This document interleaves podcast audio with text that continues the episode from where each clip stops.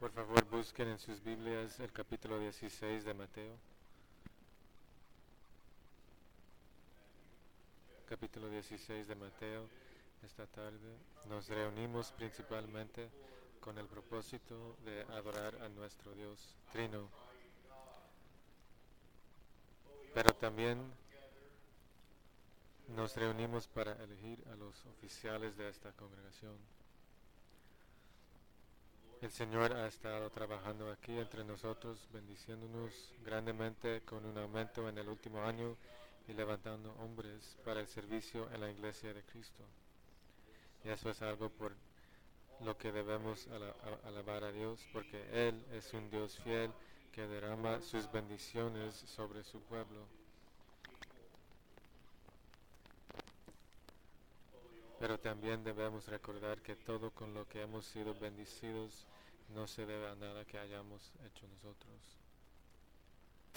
Esta es la iglesia de Cristo.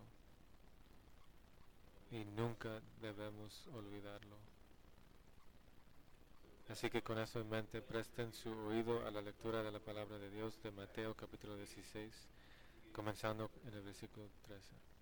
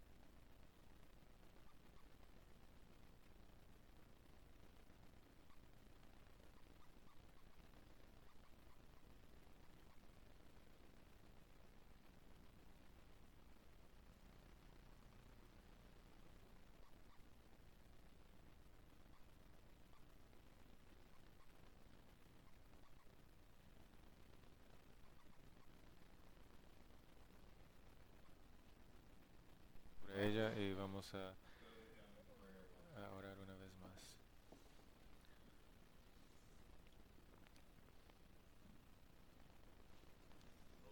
Oh Señor, venimos delante de ti una vez más, confiando que tú has preparado esta palabra para nosotros, para este propósito, a darnos de comer, a darnos nutrición, a darnos fuerza y causar que.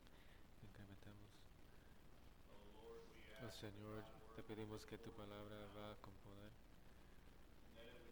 y que nunca retorna vacía. Te pedimos que lo, que es proclamada hoy no sea en los hombres, en las palabras de la sabiduría del hombre, pero en la demostración del Espíritu y poder. Oh Señor, te pedimos que tus corderos sean dados de comer con tu palabra que tomamos conforme en este pasaje, que Cristo Jesús está construyendo su iglesia y las puertas del infierno no pre prevalecen contra ella. Señor, danos de confort con estas verdades y bendícenos en el nombre de Cristo. Amén.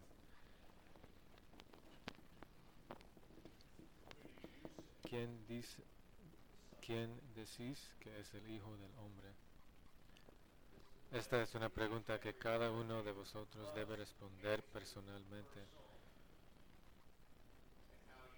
Y la forma en que respondáis a esta pregunta determinará si sois o no de Cristo. Esta es la pregunta más grande que existe. Muchos a lo largo de la historia han dado su respuesta a ella, siendo algunas respuestas sólidas y ortodoxas, mientras que otras han descendido a la herejía. Aquí en nuestro pasaje de esta tarde, Cristo Jesús hace esta misma pregunta a sus discípulos. Y es la respuesta dada a esta pregunta la que nos proporciona toda la base de nuestra fe. Esto es sobre lo que estamos construidos aquí en Westminster. Al anticipar la elección de los oficiales en esta congregación, debemos tener presente este pasaje. Hay muchas iglesias que han buscado construir su propio reino, buscando hacerse un nombre grande. Hay pastores célebres que han convertido la obra del ministerio evangélico en un plan para hacerse rico rápidamente, abandonando, abandonando el verdadero evangelio de Jesucristo por un falso que hace cosquillas en los oídos de los que pican dentro de la congregación.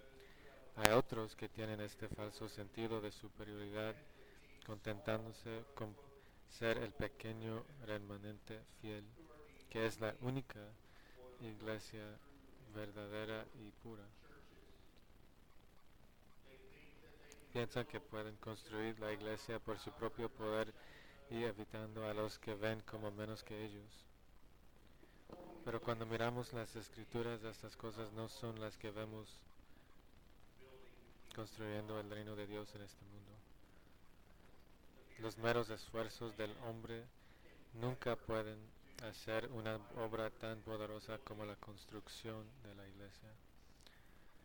Solo hay una persona que puede hacer eso, y es el mismo Dios hombre, Cristo Jesús. Es Cristo quien edifica su iglesia y debemos recordarlo. De lo contrario, caemos en la trampa del diablo y el Señor nos quita al candelero. Esta tarde consideraremos este tema de que Cristo edifica su iglesia y lo haremos examinando tres elementos que se encuentran aquí en nuestro texto. Primero, la gran confesión después el fundamento firme y finalmente la administración correcta.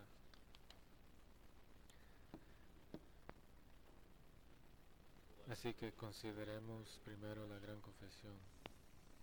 Cristo Jesús plantea esta sencilla pregunta a sus discípulos. ¿Quién dicen los hombres que soy yo? ¿El Hijo del Hombre?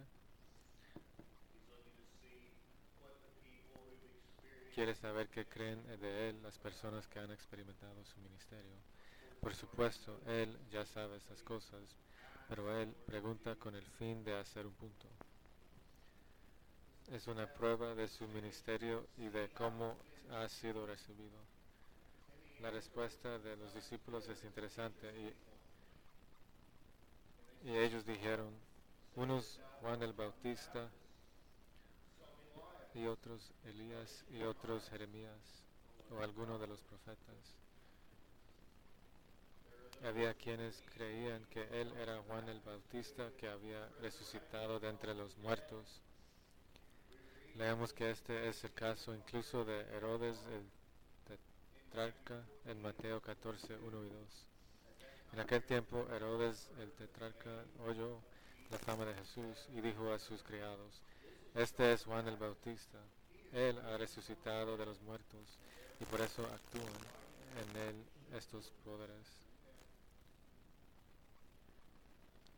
La gente sabía que Juan el Bautista era un profeta que había hecho muchas cosas maravillosas predicando el camino de la salvación y por eso relacionaron a Cristo con su obra. Pero se equivocaron. Algunos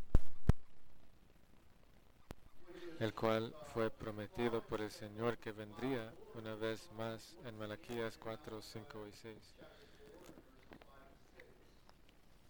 He aquí yo os envío a Elías el profeta antes que venga el día de, de Jehová grande y terrible. Él convertirá el corazón de los padres a los hijos y el corazón de los hijos a los padres, no sea que yo venga y hiera la tierra con completa destrucción. Pero Cristo no era el Elías que había de venir, sino que lo era Juan el Bautista. Como está escrito en Malaquías 3.1, He aquí yo envío a mi mensajero, el cual preparará el camino delante de mí, y de repente vendrá a su templo el Señor, a quien vosotros buscáis, y el ángel del pacto, a quien vosotros deseáis. He aquí viene, ha dicho Jehová de los ejércitos Elías que había de venir era para preparar el camino al Mesías, no para ser el Mesías mismo. Y Cristo confirma esto en Mateo 17, que el Elías que había de venir era Juan el Bautista. Otros afirmaban que era Jeremías, el profeta llorón que se lamentaba por el estado de Jerusalén y anhelaba ver al pueblo de Dios llegar al arrepentimiento. Otros creen que era uno de los otros profetas porque el Señor había levantado a muchos en la antigua pacto para llamar al pueblo de Dios a salir de sus pecados y volver a Él.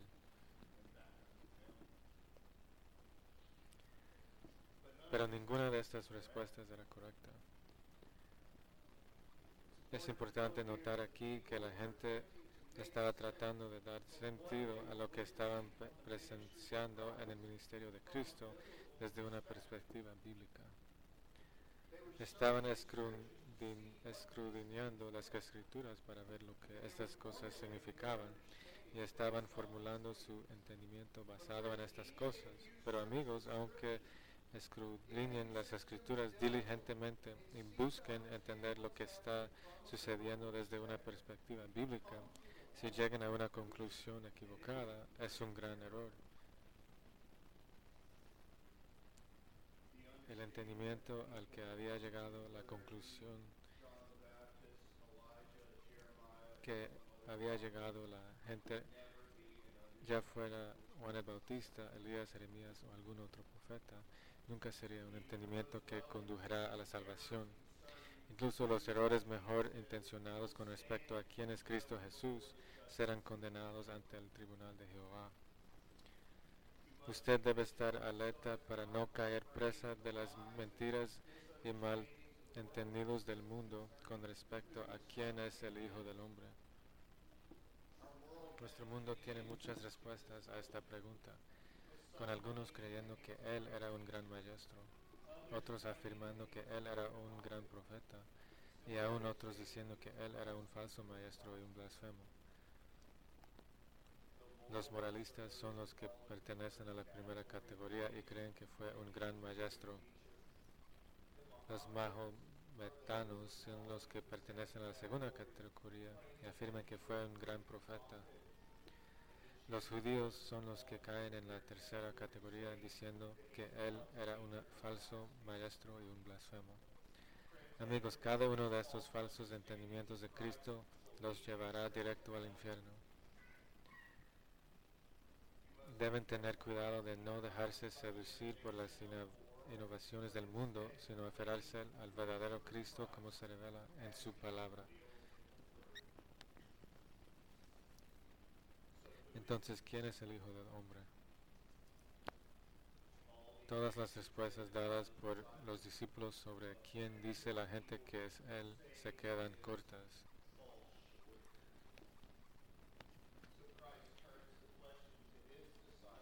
Así que Cristo vuelve la pregunta a sus discípulos para oír cuál es su respuesta. Él les dijo, ¿y vosotros quién, quién decís que soy yo? Y respondiendo Simón Pedro dijo, tú eres el Cristo, el Hijo del Dios viviente.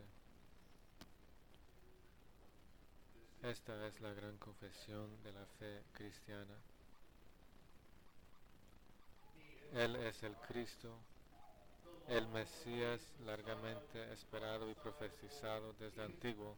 Él es más que Juan el Bautista que fue precursor de Mesías, más que Elías, el anunciador del Mesías que vendría, más que Jeremías, el vigilante y el que esperaba al Mesías. Él es a quien todos miraban. Calvino escribe, la confesión es corta, pero abarca todo lo que contiene nuestra salvación, porque la designación Cristo o ungido incluye tanto un reino eterno como un sacerdocio eterno para reconciliarnos con Dios y expiando nuestros pecados mediante su sacrificio, obtener para nosotros una justicia perfecta y habiéndonos recibido bajo su protección, sostenernos, suministrarnos y enriquecernos con toda clase de bendiciones. Esta es una pregunta que cada uno de los aquí presentes debería hacerse con frecuencia. ¿Quién dicen ustedes que es el Señor Jesús? ¿Quién es Él para ustedes? ¿Es Él precioso para ustedes? Es a sus ojos el primero entre diez mil. ¿Es Él el amado de tu alma? ¿Comprendes que es Él Mesías, el Cordero de Dios que ha venido para quitar los pecados del mundo?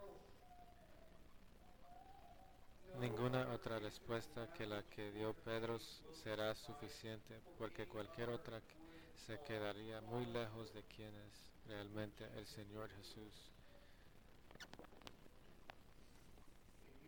Puedes confesar hoy esa gran confesión de que tú eres el Cristo, el Hijo del Dios viviente. Si no, entonces hoy es el día para que tú también hagas la gran confesión apartándote de tus pecados y volviéndote a Cristo Jesús, confiando en Él como tu Salvador y Señor. No pierdas otro momento con un falso entendimiento de quién es Él. Cree en el Señor Jesucristo y serás salvo.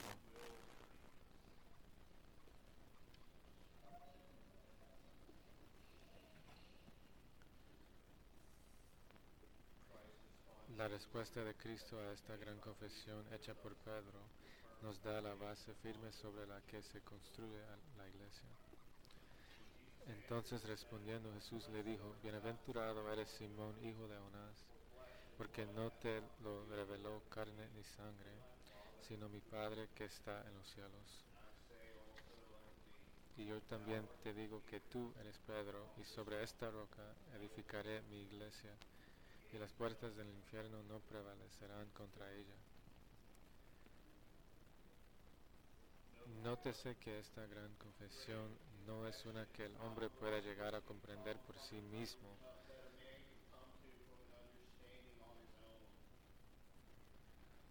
sino que es una que Jehová mismo debe revelar a su pueblo.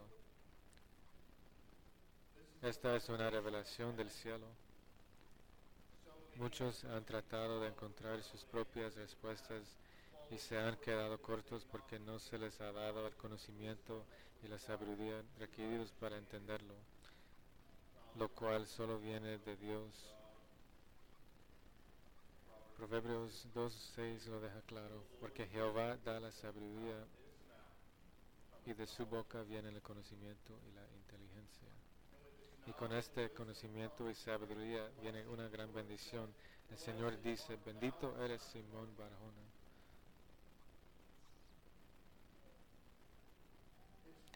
Del Señor brota toda bendición. Efesios 1.3 dice, bendito el Dios y Padre nuestro Señor Jesucristo, que nos bendijo con toda bendición espiritual en los lugares celestiales en Cristo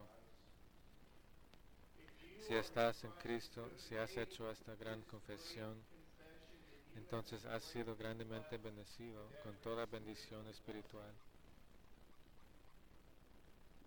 que hay en esta vida que sea más grande que recibir la bendición del Señor.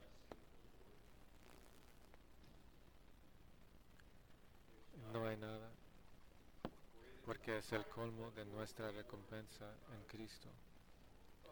Oh, que Cristo los mirará a todos ustedes y los llamará bienaventurados porque se encuentran en Él y se les ha dado tal conocimiento y sabiduría de lo alto.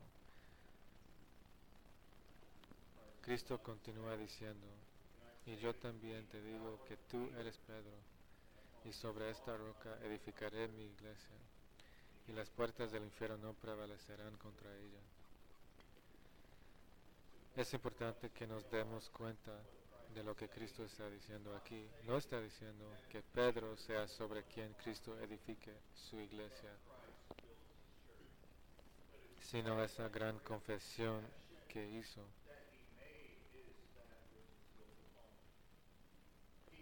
Pedro no es más que un representante de los discípulos en esta confesión, pero es la confesión de la iglesia la que se hace, no simplemente la confesión de Pedro.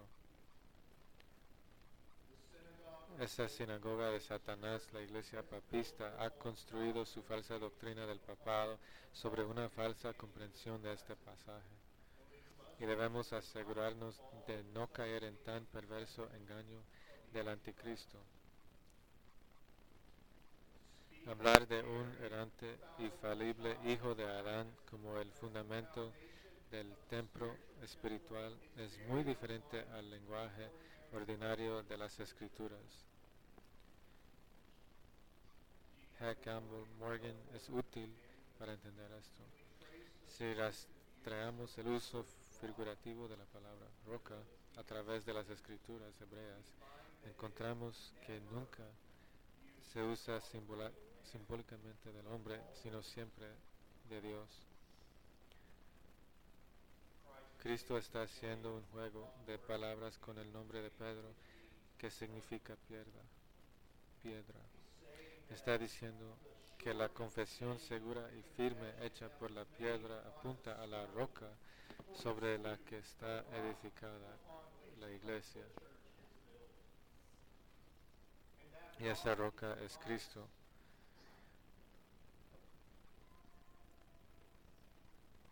Es por la doctrina que predicaban los discípulos que aquí se resume en la gran confesión de Pedro, que se pone el fundamento firme de la iglesia. Dios siempre ha tenido una iglesia y siempre fue edificada sobre la roca de la simiente prometida de la mujer. Esto se ve en las palabras del profeta Isaías en el capítulo 28, versículo 16. Por tanto, el Señor Jehová dice así, he aquí que yo pongo por fundamento en Sion una piedra, piedra probada, angular, preciosa, de cimiento estable. El que crea no se apresure. Se confirma en el Nuevo Testamento en 1 Pedro 2, 5 a 6. Vosotros también como piedras vivas sed edificados como casa espiritual, sacerdocio santo para ofrecer sacrificios espirituales agradables a Dios por Jesucristo, por lo cual también contiene la escritura. He aquí pongo en Sion la principal piedra del ángulo, escogida y preciosa, y el que crea en ella no será avergonzado. Así como en 1 Corintios 3, 11, porque Nadie puede poner otro fundamento que el que está puesto, el cual es Jesucristo.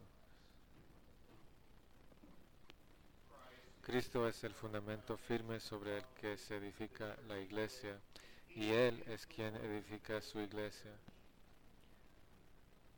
Amigos, no olvidemos nunca eh, esta importante verdad. Si perdemos de vista eso, si empezamos a tomar los asuntos en nuestras propias manos, pensando que podemos edificar la iglesia aquí en este lugar, si quitamos la fe y la confesión de esta verdad, entonces dejaremos de ser parte de la iglesia de Cristo y seremos apagados.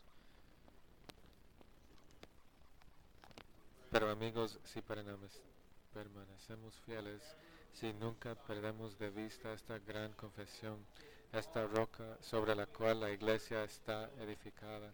Entonces podemos descansar en la gran promesa que se da aquí en nuestro pasaje. Las puertas del infierno no prevalecerán contra ellas.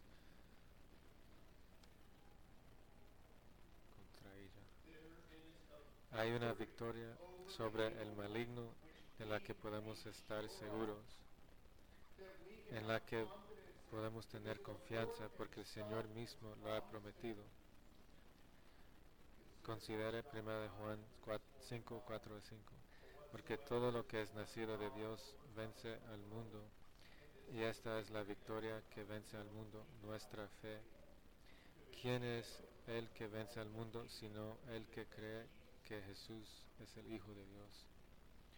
Calvino comenta, contra todo el poder de Satanás, la firmeza de la iglesia resultará invencible, porque la verdad de Dios sobre la que descansa la fe de la iglesia permanecerá siempre inconmovible.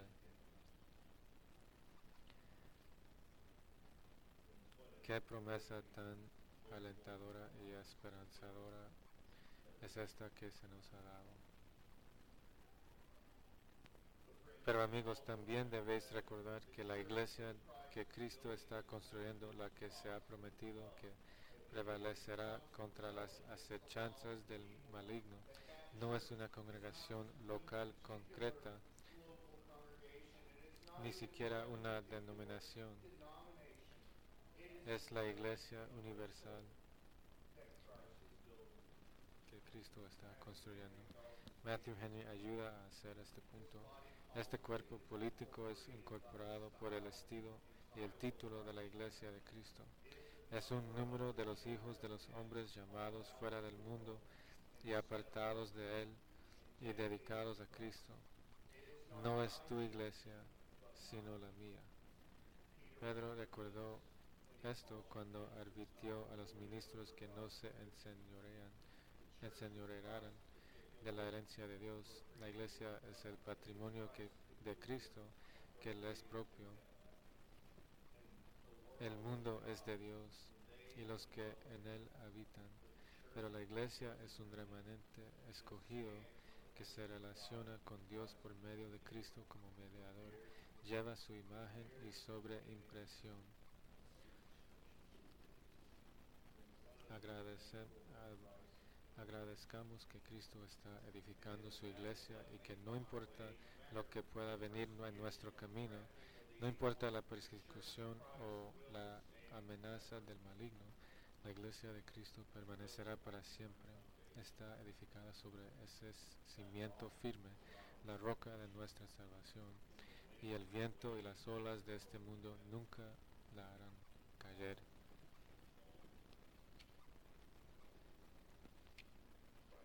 Y Cristo no va simplemente a poner los cimientos de la iglesia que está construyendo, sino también a darle la administración correcta y a ti te daré las llaves del reino de los cielos, y todo lo que atares en la tierra será atado en los cielos, y todo lo que desatares en la tierra será desatado en los cielos. Aquí Cristo está invistiendo a todos los apóstoles y a sus sucesores, que son los ancianos de la iglesia del Nuevo Testamento, con un poder ministerial para guiar y gobernar la iglesia de Cristo tal como existe en congregaciones o iglesias particulares de acuerdo con las reglas del Evangelio. Y sabemos que esta autoridad es dada a todos los apóstoles por lo que vemos en Juan 20, 22 a 23. Y cuando hubo dicho esto, sopló y les dijo, recibir el Espíritu Santo a quienes remitiréis los pecados les son remitidos, a quienes los retuviereis les son retenidos. Esta es la autoridad ministerial para administrar correctamente la ordenanza de la iglesia. Y estas ordenanzas aquí en nuestro pasaje se resumen en las llaves del reino. Hay dos llaves del reino. La primera es la llave del conocimiento de la que se habla en Lucas 11:52, que los fariseos habían quitado al pueblo, eliminando el verdadero evangelio dado bajo las sombras del antiguo pacto y reemplazándolo con las tradiciones de los hombres. Esta llave es la proclamación del evangelio de Jesucristo. La segunda llave es la llave de la casa de David, de la que se habla en Isaías 22, 21 y 22. Y lo vestiré de tus vestiduras y lo fortaleceré con tu talabarte y entregaré en sus manos tu potestad y será por padre al morador de Jerusalén y a la casa de Judá. Y pondré la llave de la casa de David sobre su hombro y abrirá y nadie cerrará y cerrará y nadie abrirá. abrirá. Así como Apocalipsis 3, 7. Y escriba al ángel de la iglesia en Filadelfia, estas cosas dice el santo, el verdadero, el que tiene la llave de David, el que abre y ninguno cierra, y cierra y ninguno abre. Esta llave es el gobierno y la disciplina de la iglesia. Y Cristo dice que en estas llaves que pertenecen solo a Cristo Jesús y son delegadas a los oficiales de la iglesia, tienen la autoridad de atar y desatar, de cerrar y abrir. Esto no significa que la iglesia tenga la autoridad infalible para conceder la entrada en el reino de Dios o para excluir a los hombres del reino.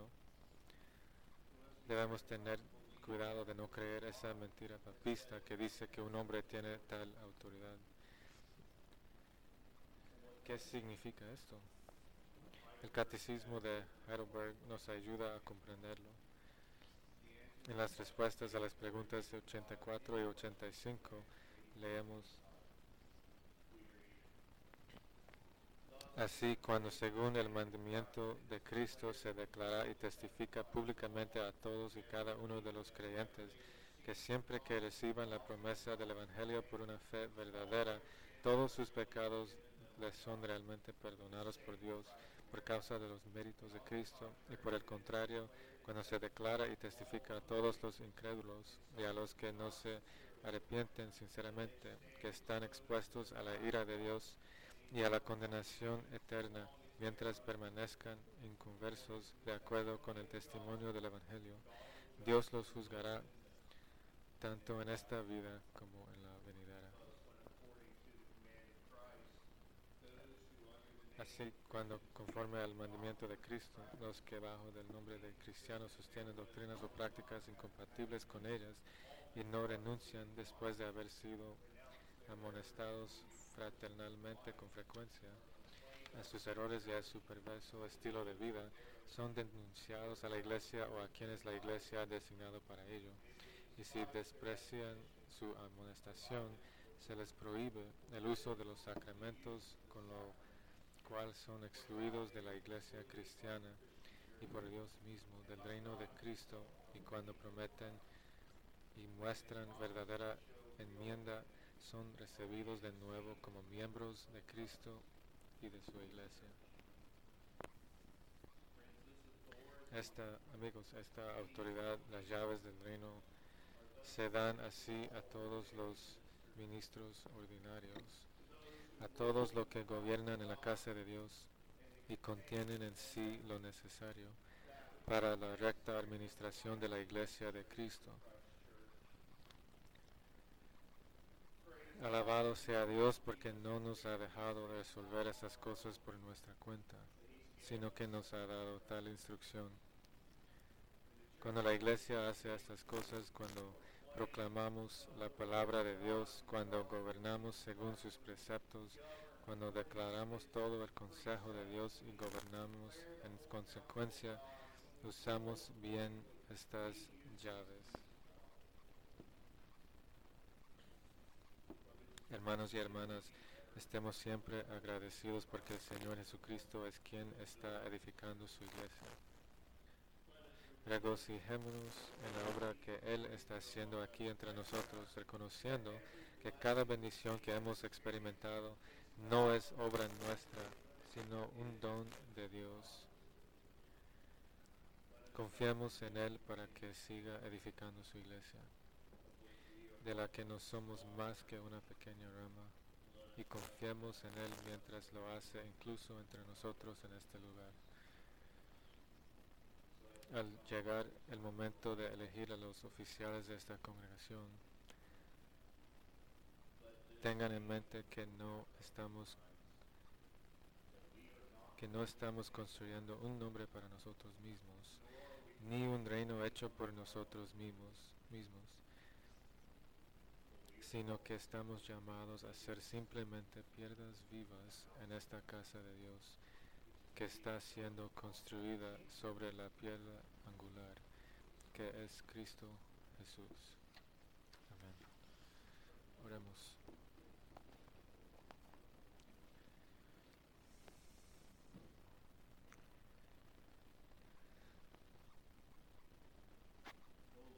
Oh Señor, estamos agradecidos que tú estás construyendo a tu iglesia, que no has dejado a los manos, las manos del hombre pecador, pero en las manos capaces del Hijo del Hombre, el Hijo del Hombre que es Cristo Jesús, el Hijo del Hombre que es el Cristo, el Hijo del Dios viviente.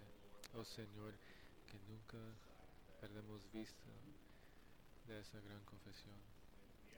Y si una vez perdemos la vista de eso, remueve nuestro, nuestra luz, porque no seremos dignos de aún clamar el título de una iglesia. Señor, necesitas Westminster Reformed Presbyterian Church, pero Señor, te necesitamos. Te pedimos, Señor, que tú nos usarás a construir el reino de Dios aquí en este lugar, llamando a los pecadores al arrepentimiento, llamando a los hombres a la, fe, fe en Cristo Jesús, viendo el Evangelio va y viendo las los almas uh, salvadas. Oh Señor, úsanos uh, para ese fin. Y Señor, use ese, esta elección en eligiendo a los oficiales en esta congregación para ese fin también. Oh Señor, confiamos en ti y te damos gracias y te te pedimos esas cosas en el nombre de Cristo Jesús, nuestro Señor, quien es el Rey y cabeza de esta iglesia. Amén.